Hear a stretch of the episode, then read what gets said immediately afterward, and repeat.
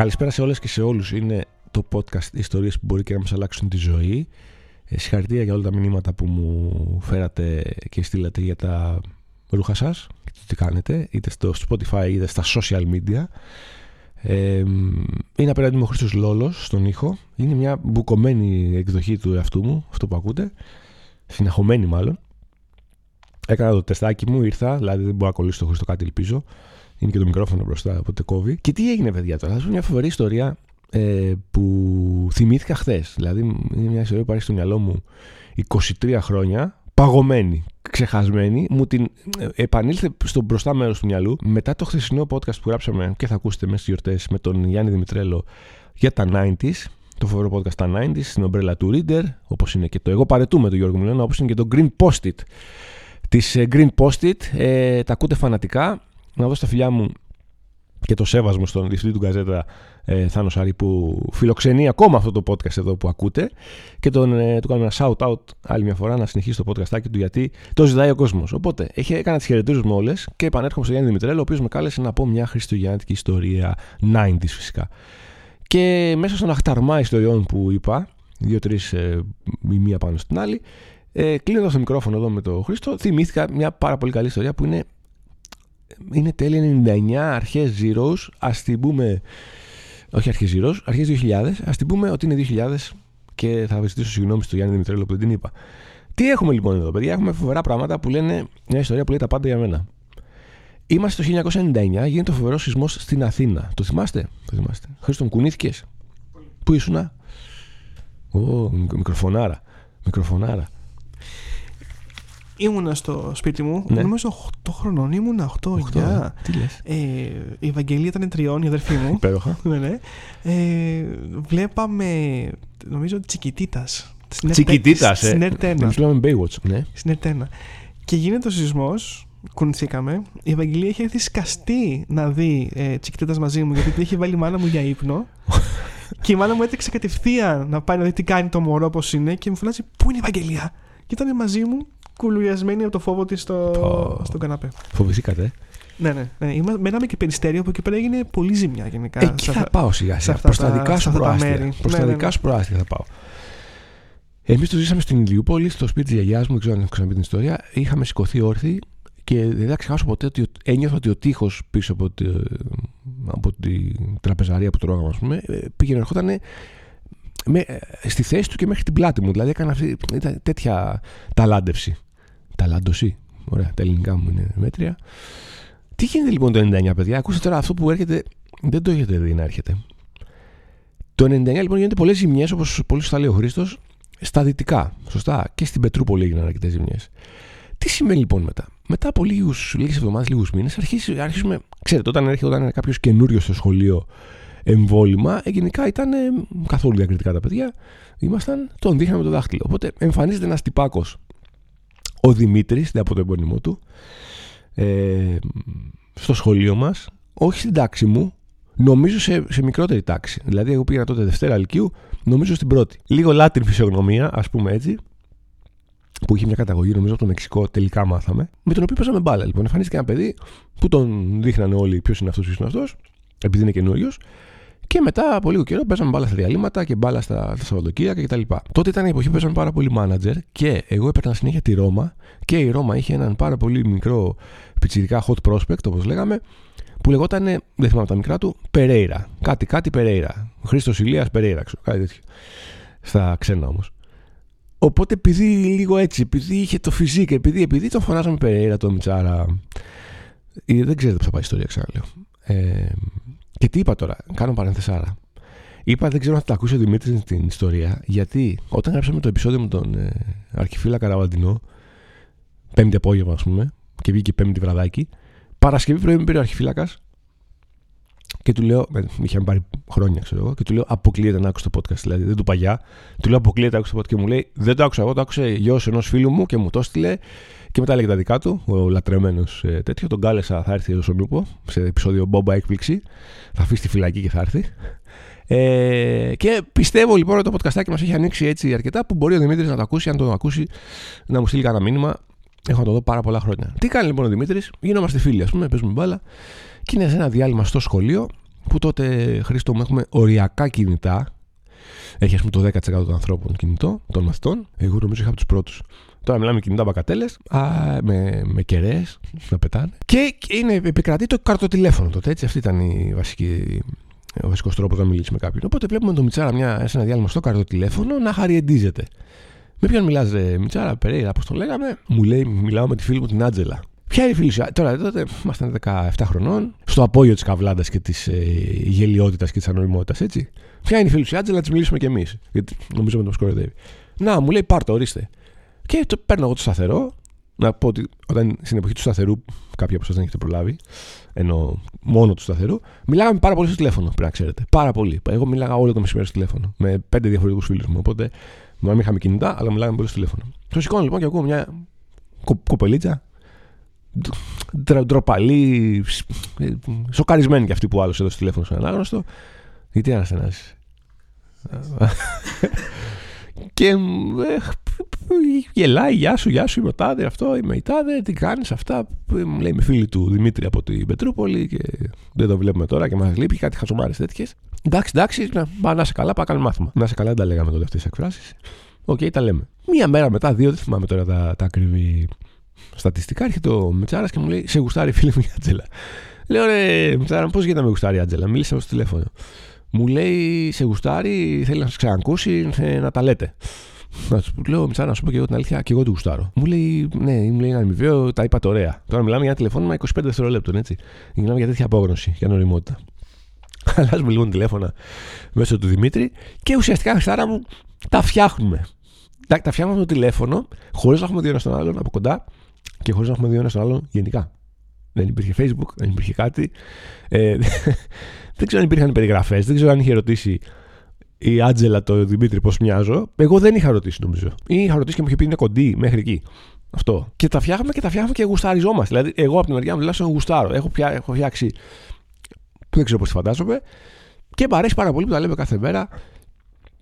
Όλο αυτό το από απόσταση έτσι το περίεργο δημιουργεί και ένα μύθο. Και είναι όλο πάρα πολύ ωραίο με την Άτζελα. Μιλάμε, μιλάμε, μιλάμε. Μιλάμε για ώρες κάθε μέρα. Τα σχολάμε μετά. Δεν θυμάμαι τάξη πήγαινε. Το συνάχη με ταλαιπωρεί. Νομίζω ήταν ένα χρόνο μικρότερη δύο. Τέλος πάντων, κλείνουμε ένα δίμηνο ε, σχέσεις από το τηλέφωνο και έρχεται το πλήρωμα του χρόνου και όλο αυτό το δίμηνο, ας πούμε, μελετάμε ε, το πώς θα βρεθούμε. Πρέπει να σας πω, το έχω ξαναπεί σποραδικά σε πολλά προηγούμενα επεισόδια, ότι εγώ μεγάλωσα στην Ηλιούπολη και το, το να πηγαίνουμε στο κέντρο, ας πούμε, στο μοναστηράκι με τον αδερφό μου, μία Κυριακή το τρίμηνο, ήταν τεράστια εκδρομή τεράστιος φόβος, γιατί φοβόμαστε να θα συναντήσουμε, και μας φαινόταν αδιανόητα τεράστια απόσταση. Δεν υπήρχε το μετρό τότε να βολέψει. Ε, οπότε κάτι λεωφορεία, κάτι παράδο. Δύσκολα. Οπότε το να πάω στην Πετρούπολη που δεν ήξερα που είναι, αλλά καταλάβαινε ότι είναι κάπου πάρα πολύ μακριά, ήταν αδιανόητο. Το να έρθει αυτή στην Ηλιούπολη επειδή και κορίτσι κτλ. κτλ ε, Επίσης αδιανόητο. Με πενιχρά, ξαναλέω, μέσα μαζικής μεταφοράς. Οπότε αποφασίσουμε με τον Περέιρα και τον κολλητό μου, τον, τον Μιχάλη, να κάνουμε μια απόβαση μετά από δύο μήνες για να δω το κορίτσι μου από κοντά, να δω πώς μοιάζει, να δω που πάει αυτή η σχέση, να δω την Πετρούπολη, που δεν είχα ιδέα που είναι, κτλ. κτλ. Δίνουμε λοιπόν ένα Σάββατο μεσημέρι ραντεβού στο Τέρα Πέτρα. Υπάρχει ακόμα; Πολύ γραφικό μέρος εκεί. Ε, καλτ μέρος της Πετρούπολης. Και πάμε να συναντηθούμε Έχω τρομερή αγωνία, τεράστια αγωνία. Έρχεται και το φίλο μου τον Μιχάλη. Γιατί δεν είχα αγωνία. Προσέξτε τώρα, αυτά είναι, αρχίζω να λέμε τα ψυχολογικά μας τώρα.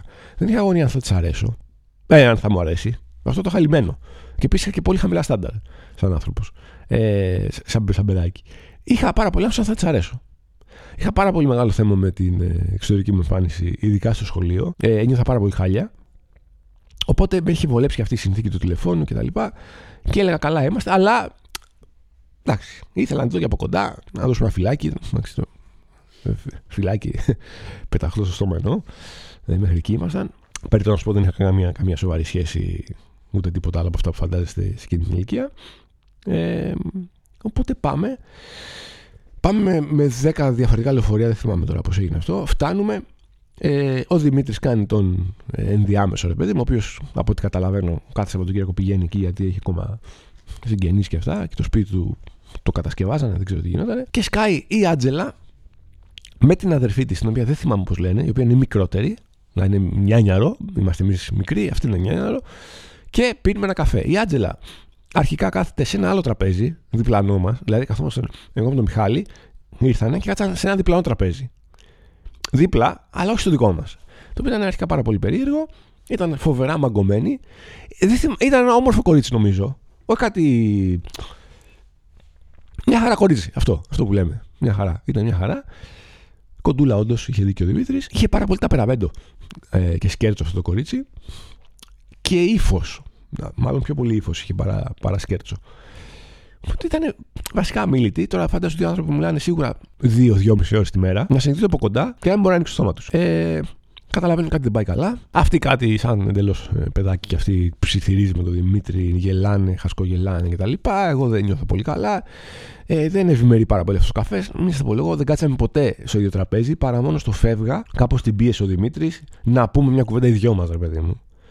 Και αυτό που 10 χρόνια μετά κάποιος θα ήταν πάμε λίγο να, να έχουμε λίγο χώρο δικό μας για άλλα πράγματα ε, ήταν να, απλά να μιλήσουμε, να πούμε μια κουβέντα κοιτώντας ένα τον άλλον, ξέρω αυτό. Έγινε αυτό, αυτά είναι εξαιρετικά μαγκωμένη και σίγουρα έμοιαζε μετανιωμένη που έγινε αυτό το ραντεβού.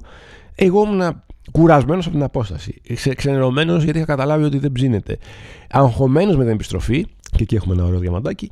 Ε, και γενικά δεν πήγε καθόλου καλά αυτό το πράγμα. Νομίζω ότι δεν, δεν έληξε εκεί η σχέση μας. Ψιλομιλάγαμε, ψιλοάρχισε αυτή να λέει στο τηλέφωνο ε, Αλλιώς σε περίμεναν, ξέρεις αυτά τα γνωστά. Το κουράσαμε όλο λίγο νομίζω μέχρι το καλοκαίρι και μετά το έσβησε. Το φοβερό της ιστορίας, και να πάει κάτι στραβά, πάνε όλα στραβά, αυτό το, το επιμήθειο είναι ότι στο γύρνα λοιπόν, κουρασμένοι με τον Μιχάλη κτλ., το, πρώτο, το λεωφορείο το πρώτο μας αφήνει στην ομόνια. Η ομόνια στο μυαλό μας έχει ένα, το μύθο του, του, τρομακτικού, ακόμα το έχει για, για, για ανθρώπους που περνάνε από εκεί. Και ήμασταν και δύο πιτσερίκια εντελώς άβγαλτα. Οπότε είμαστε στη στάση του λεωφορείου για να πάρουμε το δεύτερο λεωφορείο που θα μας πάει σπίτι μας, ή το, το δεύτερο από τα τρία. Και όπως είμαστε λοιπόν, μας πλησιάζουν δύο τύποι. Ο Μιχάλης έχει ένα μπανάνα τσαντάκι εκεί φοράει. Ένας από αριστερά σε μένα και ένας από δεξιά στο Μιχάλη. Ο αριστερά σε μένα δεν λέει τίποτα. Καταλαβαίνουμε ότι είναι λίγο από τοξικό, τοξικό, τοξικό εξαρτημένη. Ναι. Ε, και τη ψάχνονται. Και ο, ο άλλος λοιπόν έχει κάτσει μπροστά από μένα τύπου ασφάλεια. Ότι εσύ μην κουνηθείς, ξέρω εγώ. Και ο άλλος σου λέει του Μιχάλη, ε, άνοιξε το ταδάκι σου, δώσ' μου ό,τι έχεις.